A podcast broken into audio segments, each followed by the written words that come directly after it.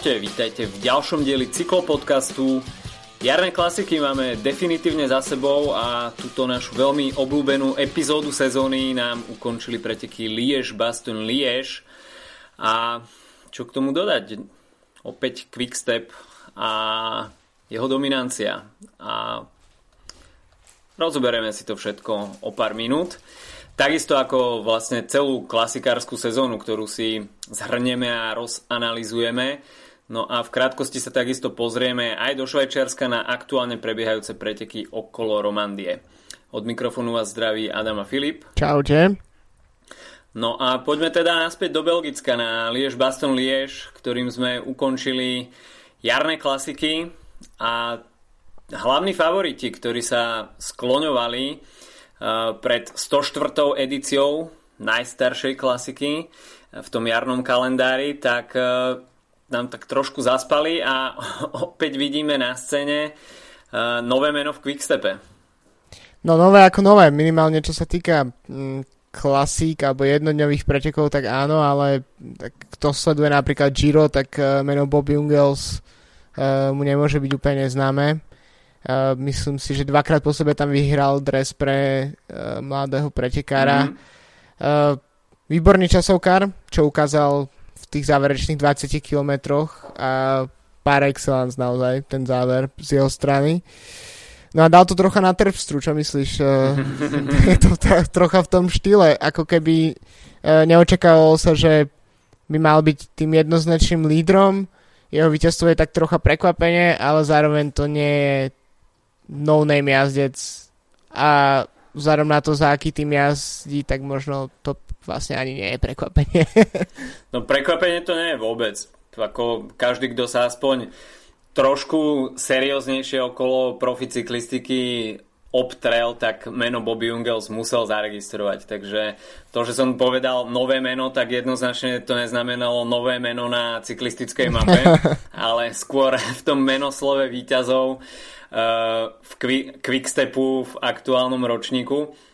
Takže Bob Jungels si pripisuje na svoje konto prvý monument a kategorizoval by som to ako víťazstvo Wout'a Poelsa pred 2 rokmi, pretože tiež Wout Poels bol už pomerne známy, ale nebol tým jednoznačným lídrom týmu Sky a už vôbec nie favoritom číslo 1 na Liège-Bastogne-Liège. A to isté tento raz predvedol Bob Jungels, ktorý jednak ťažil z tej pozície Quickstepu, ktorú si vybojovala počas tejto jary, a takisto aj v Ardenách. Výbornú pôdu mu tam pripravil už dopredu v stredu Julian Alaphilippe svojim víťazstvom na Valónskom Šípe. A teda pozornosť bola, čo sa Quickstepu týka, skôr orientovaná asi na jasov ako Julian Alaphilippe a Philippe Gilbert. Čiže Bob Jungels opäť ťažil z toho, že nebol najviditeľnejší a jednoducho nemal tú nálepku jasa, ktorého musíme stiahovať za každú cenu. Takže Jungels nepredstavoval nebezpečenstvo číslo 1, čo sa Quickstepu týka. No a veľmi dobre to pochopili v rámci celého týmu, takže videli sme tam nástup aj Filipa Gilberta, ktorý prišiel 20 km pred cieľom na La Rouche, ktorý vlastne odštartoval celú tú nejakú serióznu akciu, ktorú sme čakali v tých posledných kilometroch na posledných 2 stúpaniach. No a videli sme tam, že aj veľké mená mali problém, respektíve ak nemali problém, tak nebola taká veľká ochota stíhať jednotlivé ataky. Do toho stiahovania sa tam zapojil Tom Dumoulin aj Sergio Henao, ktorého nakoniec potom začal stiahovať Bob Jungels. No a tam si ako keby tak trošku prevetral poprvýkrát nohy. No a potom prišiel koniec La Rouge a následný zjazd. A až to už vyzeralo na vrchole, že všetko bude pokope, tak Bob Jungels mal zrazu 10 sekundový náskok. Ja si myslím, že sám ani nevedel, ako to prišlo, že možno to bolo naozaj prekvapivé nielen pre divákov a pre iné týmy, ale aj pre neho samotného, pretože ten náskok nenastal tam taký moment, akože jasné, išiel tam vpredu jednoznačne, ale nebol tam moment, kedy by sme nám videli, že Jungels proste zapol turbo a odišiel všetkým. Jednoducho tak nejak sa to možno trocha ako Saganov únik na Rúbe, že ako keby prišla tam nejaká len úvodná akcelerácia a potom zrazu len prekvapenie, že nikto sa zrazu na to nechytá a ten náskok neklesá. A práve naopak začal pomerne rýchlo narastať.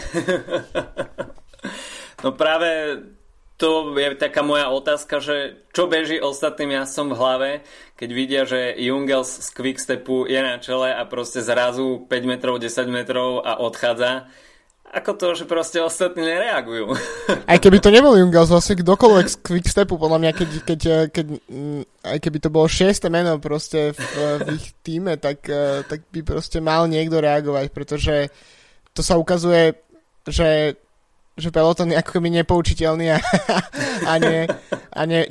nereflektuje vlastne to, čo sa deje celú túto jar a koľko vlastne z tých výsledkov, z tých 11 klasík, ktoré Quickstep vyhral, tak koľko vlastne prišlo podobným spôsobom a špeciálne na tých ako keby najvyšších, v tých najvyšších najväčších pretekoch ako keby.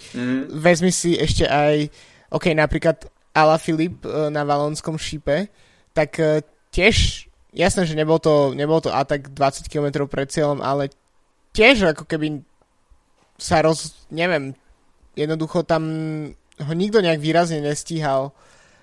Najmä keď sa to možno očakalo, že Valverde tam bude dominovať na záver Valónskeho Šípu a proste ho nechali odísť, aj keď to bolo v záverečných metroch, ale proste Quickstep by nemal takto byť nechaný na pospas. To nech si nerobia čo vlastne chcú, pretože takto to dopadne. Že vlastne celú jar sa bavíme len o jednom týme.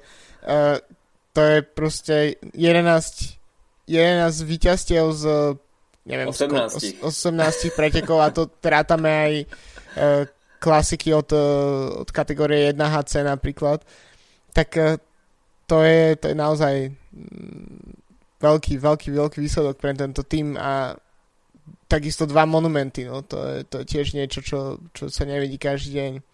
Takže podľa mňa je možno trocha ako príliš kritické od nás očakávať, že tie reakcie budú tak akože intenzívnejšie na to, keď Quickstep ide dopredu.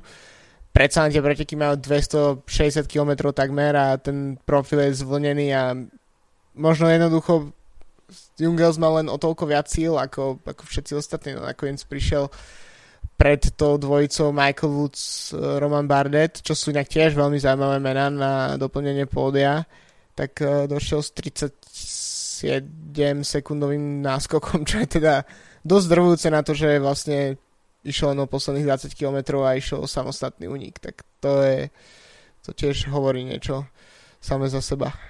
No ešte keď sme pri tom samotnom vzniku toho rozhodujúceho momentu, tak práve Michael Woods tam trošku zaspal, pretože on bol na zadnom kolese Boba Jungelsa a možno sa tak trošku prejavila neskúsenosť Michaela Woodsa v zjazdoch, pretože on platí medzi veľmi dobrého vrchára, ale naozaj začal s cyklistikou pomerne dosť neskoro, takže možno aj tu sa odzrkadlila ten menší skill, čo sa zjazdovania týka, a nechcel byť práve on tým mužom, ktorý bude visieť na Jungelsovom zadnom kolese v zjazde a diktovať tam nejaké veľké tempo, takže on sa obhľadol za seba a naozaj kým ostatní zareagovali, že čo sa vôbec začína diať, tak Bob Jungels už mal naozaj veľký náskok a ten náskok narastal geometrickým radom. Tam to bolo naozaj veľmi rýchle a naozaj to bolo veľmi prekvapivé, pretože v tej stíhacej skupine boli desiatí tí top favoriti, ktorých sme očakávali, že sa pobijú o to víťazstvo.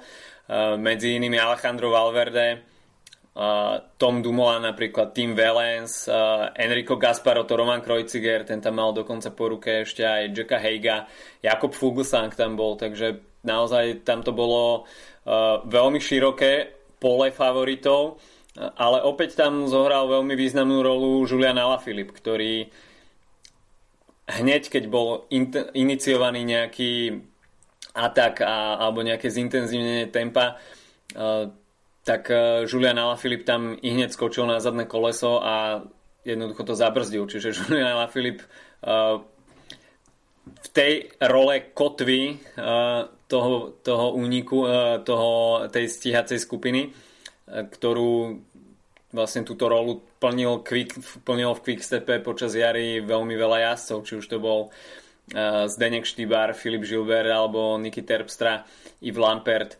Takže tentoraz Julian Alaphilippe, ktorý brzdil tú stíhajúcu skupinu pred jazdcom Quickstepu, ktorý bol v úniku.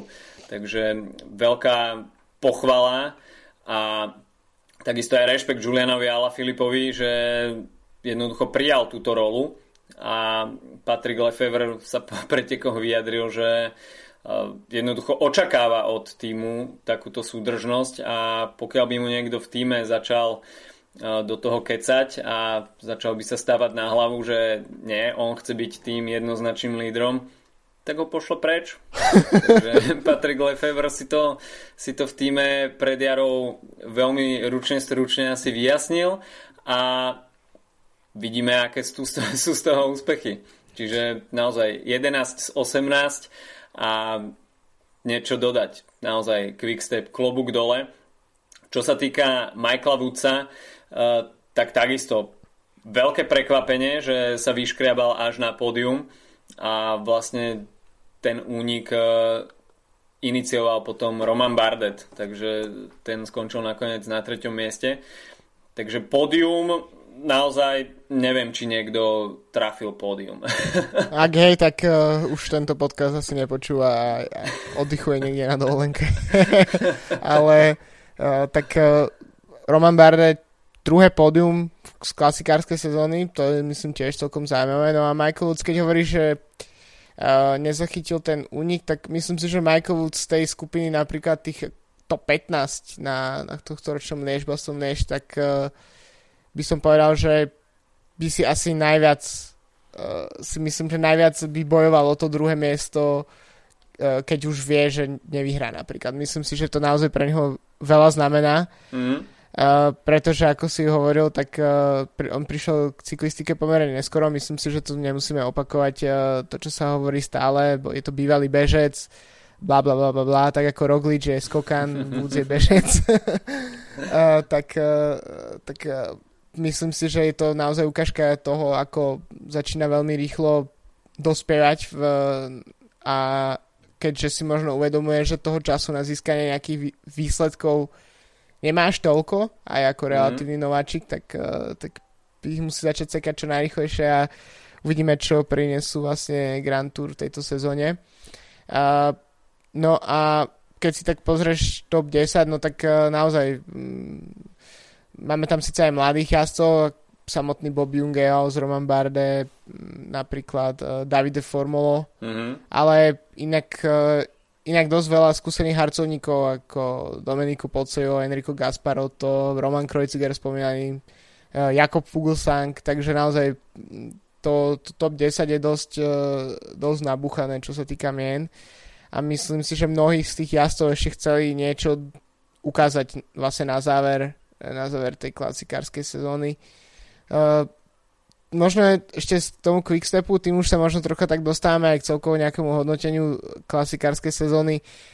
Tak je vlastne zaujímavé, spomínal si aj Zdenka Štybara, aj Filipa Gilberta, tak to sú napríklad jazdci, ktorí odmakali toho naozaj strašne veľa túto jar, špeciálne Filip Gilbert a odišli vlastne bez jediného víťazstva, čo je vlastne tak celkom paradoxné vzárom na to, že koľko jazdcov nakoniec Quickstepu nejakú klasiku vyhralo. Je to 8 tuším rôznych jazdcov, od Eliu Vivianiho na Depane cez Iva Lamparta, Fabia Jakobsena, ktorý už dvakrát vyhral a podobne, Alvaro Hoč, úplne doteraz vlastne neznámy jazdci, no tak vlastne Gilbert, Štybar patria k tým naozaj skúseným top borcom, od ktorých by sa očakávalo možno výsledkov viac. Na druhej strane, ak sa ich práca prejaví v tom, že tie výsledky prídu, ale možno pre iných jazdcov, tak Quickstep určite bude spokojný, neviem nakoľko, ale budú spokojní oni individuálne. No, na rozdiel od Zdenka Štybara si Philippe Gilbert pripísal aspoň 3 pódia.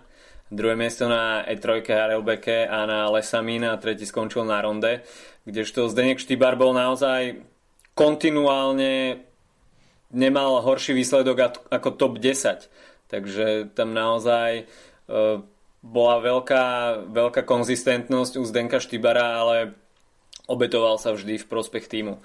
Čo z takého možno MVP hľadiska nie je zlé, ale pokiaľ bojujete napríklad o novú zmluvu, tak výsledky v top 10 sú fajn, ale pokiaľ nemáte pódia, pokiaľ nemáte víťazstva, tak vám to možno príliš nepomôže pri zlepšení si pozície alebo vyjednávacích podmienkach o plate. Ale naozaj treba oceniť celý ten tým Quickstep a tú filozofiu, ktorú začal Quickstep raziť, pretože už sme to omylali tisíckrát. Cyklistika je tímový šport, ale naozaj si pamätáme väčšinou iba tých víťazov. A pokiaľ by takéto rázenie začali praktizovať v ostatných tímoch, tak možno samotná tá filozofia cyklistiky by sa posunula na trošku iný level a možno od toho pravidlá, ktoré teda je, že cyklistika je tímový šport, ale nikto ho nebere až tak príliš vážne, tak naozaj by sa to začalo brať vážne a malo by to nejakú váhu, pretože je to jednoznačne vidno, že pokiaľ máte v tíme vyrovnanejšiu zostavu a jeden ťaha za druhého, tak v konečnom dôsledku môžete dosiahnuť viac, ako keď máte v tíme top hviezdu, ktorá bude v závere osamotená a bude bojovať proti nezdolateľnej konkurencii. Takže je to taký boj proti veterným mlynom a Quickstep možno načrtol nejakú takú novú líniu, novú filozofiu tej klasikárskej cyklistiky. No a nehovoriac o tom, že tu už idem do takej tej, čo by bolo keby, tak napríklad vezmi si, že tých víťazstiev mohlo byť pokojne aj viac. Napríklad Gent-Wevelgem, kde bol Viviani zavretý a tak tú jeho top rýchlosť musel už vlastne zapol príliš neskoro na to, aby dobehol Petra Sagana. Takisto, ako hovoríš, no, bolo tam napríklad na Lesamín alebo ešte niektorý z ďalších klasik, kde sme mali jednoznačne tú 1-2 spoluprácu. Takisto na trojke, tam bol, ak si dobre pamätám, to je Terpstra Gilbert a ešte na začiatku tam Lampert, teda na začiatku veľkú časť pretekov tam Lampert výrazne spolupracoval. Čiže jednak boli tu preteky, ktoré mohli vyhrať, aj keď ich nevyhrali. Napríklad kľudne Milano-Sanremo, hej, to bol môj tajný favorit Elia Viviani, ktorý tam to nedoviedol do víťazného konca, alebo boli preteky, v ktorých keby to víťaz nedotiahol do víťazného konca, tak je tu plán B, prípadne plán C, ktorý by kľudne mohol uspieť, takže to je podľa mňa ukážka toho, ako to naozaj vynikajúco fungovalo túto sezónu pre Quickstep, takže to je podľa mňa také celkom zaujímavé. A takisto teraz len keď si pozriem tú tabuľku z tých klasík, tak tiež je kopec zmien, ktoré si napríklad Quickstepom už prešlo. Takže napríklad Lukáš Višňovský, ktorý bol trochu prekvapením hneď na omlupe, tak ešte donedávna 2-3 roky dozadu vlastne jazdil práve v tomto týme, predtým ako vlastne prišiel spolu s Golášom a Kviatkovským do Sky. Takže to je len jedna z takých ukážok toho, že jednak máme aktuálne mimoriadne silnú zostavu, ale tiež tých jazdcov, ktorí odišli a išli a prešli vlastne do iných tímov. Takže vlastne Quickstep je nielen naozaj mocný tím, čo sa týka víťazstiev, ale aj ako taký development tím zároveň. No keď si pozrieme tak na tú výsledkovú listinu, tak Quickstep tam naozaj zabral veľmi veľký počet víťazstiev a Teda prázdne ruky ostali väčšine tímov. No, po dve víťazstva tam má Astana, vďaka Michaelovi Valgrenovi, dve víťazstva Bora Hansgrohe, vďaka Petrovi Saganovi. No a potom tam už máme iba víťazstvo Dylana Groenewegena a Vincenza Nibaliho na Milano-Sanremo. Takže tam a ešte CCC Správny Polkovice sa radovali na Ronde van Drenthe vďaka Františkovi Sisrovi ako jediný pro-konti tím. Tak naozaj väčšina tých tímov odchádza z jarných klasík na prázdno a takisto aj to zloženie pódy bolo veľmi podobné, čo sa týka tých kockových klasík. Tie mená sa nám tam nejak veľmi nerotovali a keď už aj, tak občas boli prípady, kde si Quickstep urval 1-2, takže no. A aj v tých klasikách, ktoré Quickstep nevyhral, tak väčšinou tam mali ľudí na pódiu. Tak možno jedno také meno, ktoré sa tam opakovalo viackrát, bol Arnaud Démare a Sepp van Marke. Ináč sa väčšinou bolo to obsadenie veľmi stabilizované.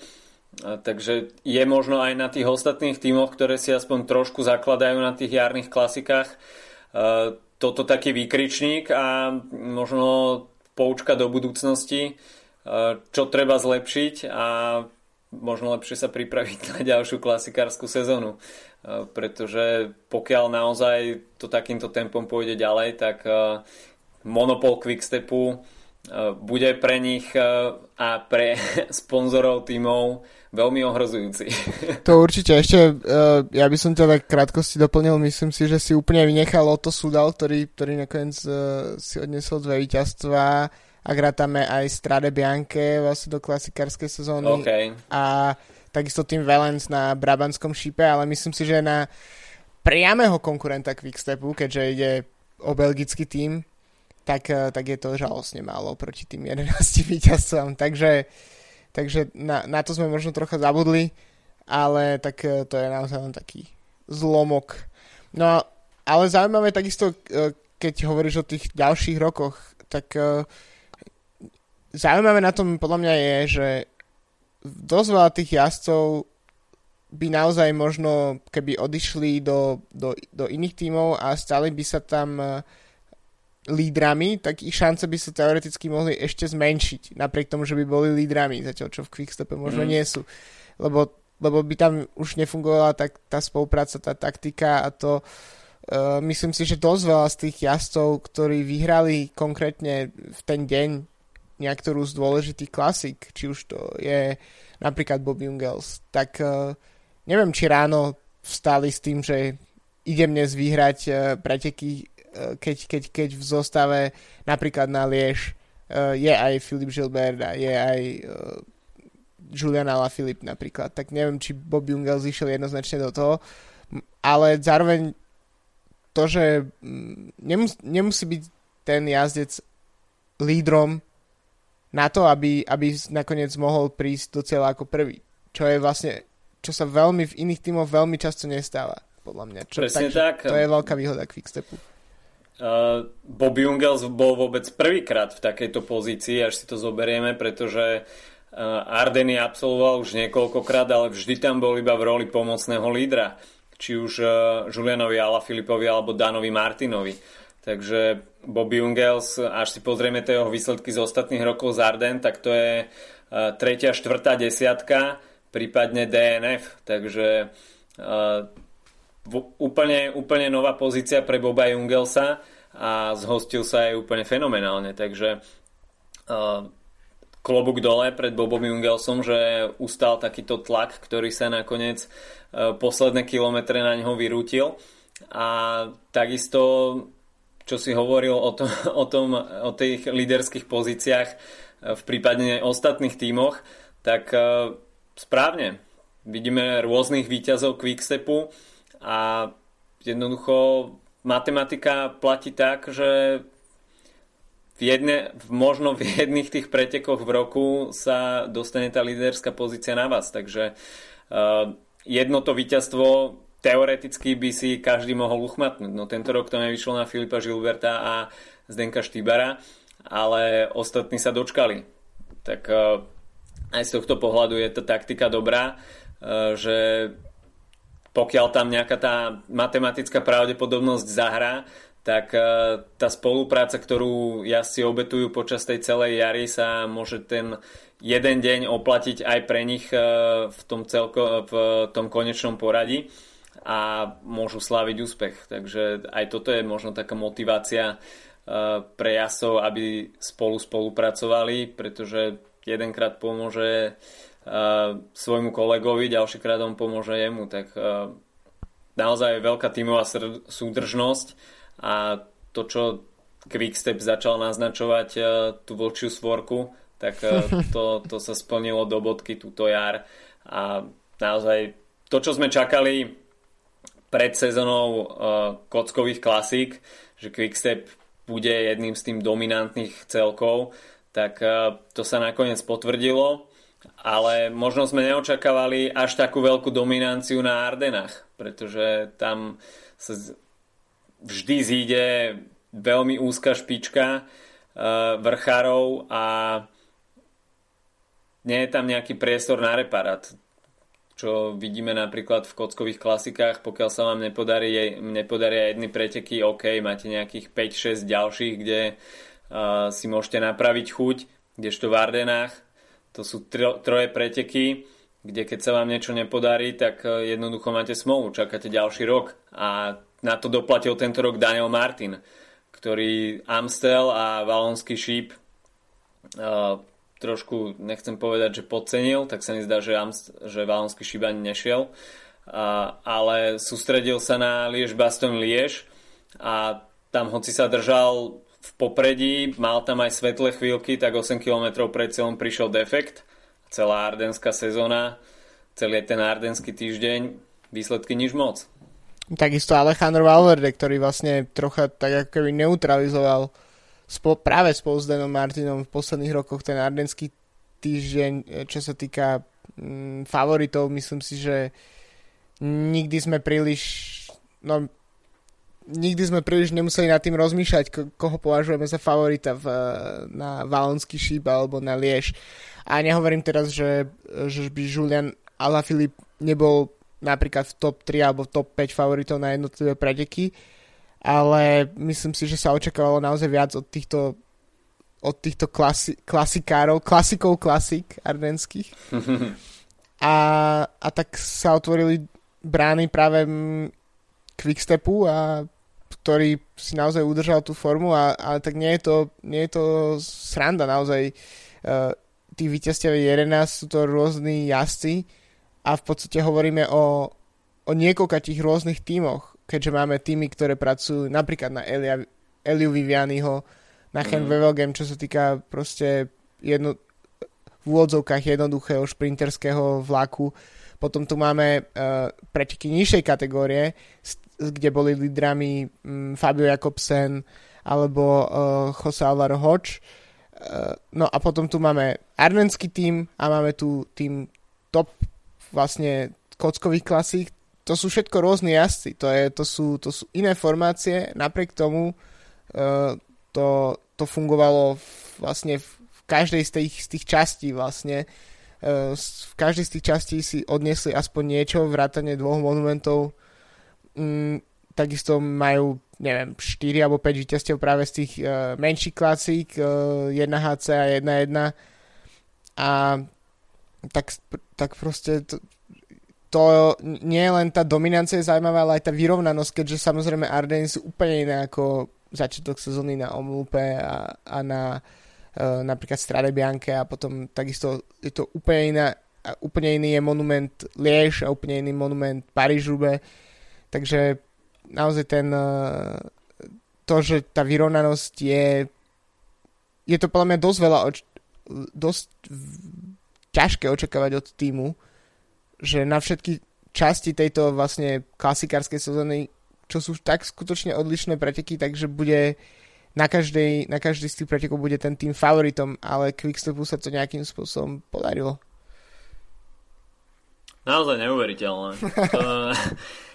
Pred sezónou by som to absolútne netipoval, že niečo také sa vôbec môže udiať a že budeme vidieť takúto úplne zdrvujúcu dominanciu, a medzi tie mená Quickstepu sa naozaj nejako výraznejšie dokázal vklieniť iba Michael Valgren, ktorý už naznačil, že je univerzálnym klasikárom minulú a predminulú sezónu, ale bez nejakého väčšieho víťazstva, mal tam iba druhé miesto na Amstli a tento rok dokázal veľmi dobre odštartovať už prvý víkend tým víťazstvom na Omlope a tú svoju univerzálnosť dokázal aj na Amstli. Takže Michael Valgren a meno číslo 2 Peter Sagan, ktorý zvládol Gent-Wevelgem a potom aj Paríž-Rúbaix.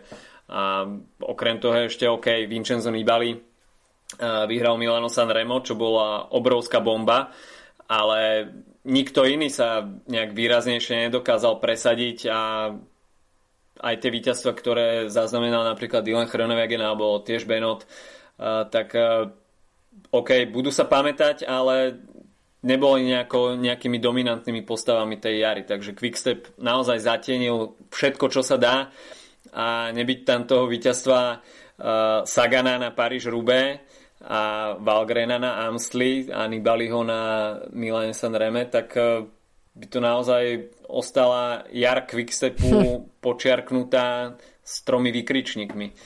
Takže uvidíme. Možno budúca sezóna bude úplne iná a Quickstep sa bude trápiť.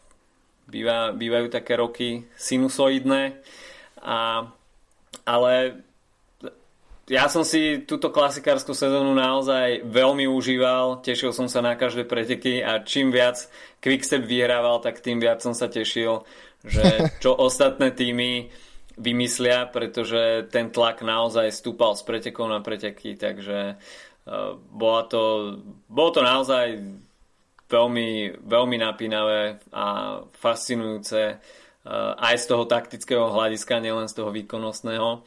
Pretože nájsť recept na Quickstep túto jar bola až priam nesplniteľná úloha. Presne tak, najmä keď si vezmeme napríklad s akou dominanciou minulý rok jazdil Greg Van Avermaet a tento rok ho poradne ani nevidíme v tých výsledkových listinách. Skončil tretí na Harelbeke a to je snáď asi všetko. A takisto Sagan, jednoznačne je to skvelá sezóna, keďže vyhral Rúbe, ale takisto nebolo to až také dominantné ako v priebehu minulých rokov. A ak by neprišlo to víťazstvo na Rúbe, ktoré podľa mňa môžeme považovať za možno až trocha prekvapenie, nie skutočne, ale trocha aspoň, tak by tiež tá sezóna nebola nejaká úplne vynikajúca, ale to sa všetko tak jednoducho môže otočiť a môžeme budúci rok naozaj uvidieť Quickstep zo sezóny 2015-2016, kedy im moc toho nevychádzalo. A to aj napriek tomu, že budú pristupovať k pretekom úplne rovnako ako tento rok, že budú mať rovnaké priehrštie talentovaných jazdcov. Skrátka, to nie, tak ako si hovoril, tých priestorov na reparát nie je veľa. V arenách už vôbec, ale ani v kockových klasikách. Nie je to tak, že napríklad ako na Tour de France, že šprinter príde dvakrát druhý v dvoch šprinterských etapách a v tretej máš znova šancu vyhrať. Skrátka, to sú preteky, na ktoré sa čaká celý rok. Každý z tých pretekov je nejakým spôsobom unikátny a zaujímavý a myslím si, že to je vlastne tá pominuteľnosť tých klasík je na tom vlastne ešte taká zaujímavejšia, pretože Grand Tour, teraz nás čaká sezóna Grand Tour, no a to je 63 dní pretekov. Mm-hmm. To je predsa trocha iná dávka ako týchto pár dní v posledných 2 mesiacoch, čo sme si užívali. Presne tak, no. Kým jarné klasiky sú takým osviežením toho týždňa, tak Grand Tour sú skôr už také únavujúce ku koncu na sledovanie. Takže, to by bolo asi taký sumár jarných klasík, ktoré sme mali možnosť sledovať a naozaj môžeme byť veľmi vďační za takúto unikátnu klasikárskú sezónu, ktorú si budeme veľmi dlho pamätať. No a mohli by sme sa presunúť aspoň v krátkosti na Tour de Romandie, teda 6-dňový etapák vo Švajčiarsku, kde máme možnosť vidieť naozaj veľmi zaujímavú zmes, či už šprinterov, časovkárov alebo jazdcov na GC porade. A s blížiacim sa Girom teda vidíme skôr jazdcov, ktorí budú, a respektíve majú vo svojom programe Tour de France. A Michael Matthews si tak trošku v prologu napravil chuť po tom nepríliš vydarenom ardenskom týždni, keď ovládol ten krátky 4-kilometrový prolog. Sekundu tam stratil Primož Roglič a Rohan Dennis, takže už tuto si trošku naháňali sekundy na to GC porade. No a v etape číslo 1 Omar Fraile opäť tak, ako to snáď ovláda iba on. Šprint do mierneho stúpania a opäť oklamal konkurenciu, napríklad aj Sonnyho Colbrelliho, ktorý si už myslel, že asi nezostáva v tej oklieštenej skupine žiaden iný rýchlejší jazdec, ale Omar Fraile napodobil, dá sa povedať, to víťazstvo z prednedávna na túr okolo Baskicka. Takže Omar Fraile z Astany s etapovým víťazstvom číslo 1. No a etapa číslo 2, tak tam naozaj sme videli snať sci-fi scenár, keď bola vpredu trojica Thomas De Gendt, Nate Brown a Victor Campenaerts. Takže naozaj neviem si predstaviť, aký bol scenár u ostatných tímov, keď dokázali pustiť túto trojicu a dvoch jasov Lota Soudal do úniku, ktorý mal, tak sa mi zdá, že niečo okolo 6 minút. Čo to bolo? No a ešte Viktor Campenaerts je vynikajúci časovkár, ktorý, takže to je ďalšia vec, ktorá jednoducho sa nemala stať, pretože ak by sa to nepodarilo De Gendtovi, tak Campenaerts bol zapnúť turbo a dať to do cieľa sám. No a nakoniec Thomas De Gendt rozširuje svoje priehrštie svojich trademarkových víťazstiev z tých naozaj dlhých únikov. Naposledy sa práve radoval v Katalúnii, tuším, ak si dobre pamätám.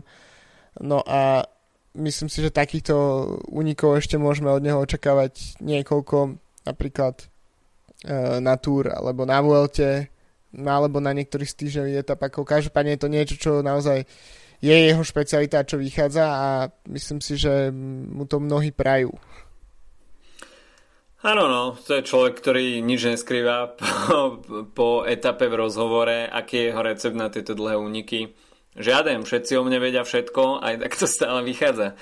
Takže naozaj je to veľmi uvoľnený borec a klobúk dole pred tým dieselovým motorom, ktorý má v nohách a dokáže takto párkrát do roka vždy zapnúť a vychádza to. A naozaj dvojminútový náskok v cieli, čo príde úplný nonsens. Takže takmer sa obliekol do dresu pre lídra. Nakoniec si ten líderský dres stihol uhajiť Primož Roglič. No ale pred dnešnou časovkou tam máme vpredu naozaj pomerne veľký nátresk.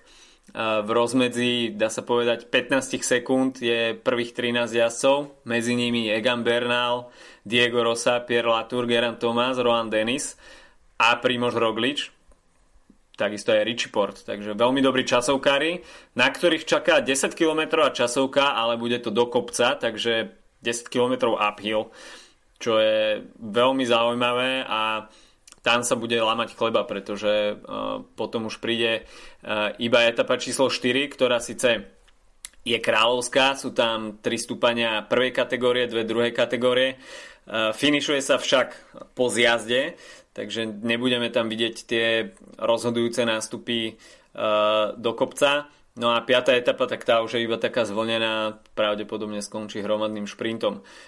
Takže dnešná časovka môže naznačiť veľmi veľa a tie mená sú tam takého kalibru, ktoré dokážu zvládnuť takúto časovku s veľmi dobrým časom. No a nemusíme očakávať tým pádom vynikajúce časy len od čistých časovkárov, ale naozaj rôznych jazdcov. Takže to, ako hovoríš, to poradne sa práve po mne dosť zaujímavo premieša. A vzhľadom na to, že tu máme Giro o pár dní, tak to je veľmi zaujímavé sledovať. No bude to ešte také osvieženie pred tým, než sa naozaj pustíme do boja o rúžový dres v 101. edícii. Tá štartovka Gira bude naozaj veľmi nabitá, ale o Gire si povieme až budúci týždeň. Spravíme si také väčšie preview. A čo nás čaká ešte budúci týždeň pred Girom, tak to bude Eschborn-Frankfurt. Preteky, ktoré v posledných rokoch ovláda Alexander Kristoff, konkrétne posledné 3 edície. Dá sa povedať, že končia hromadným šprintom, ale na pláne sú, tak sa mi zdá, 4 stúpania. Je tam aj Feldberg, ktorý je pomerne dosť rozsiahly, takže nie je to vyslovene záležitosť rovinatá, ale väčšinou tých posledných 20 km je viac menej po rovine, takže Alexander Kristoff toto dokáže zvládnuť.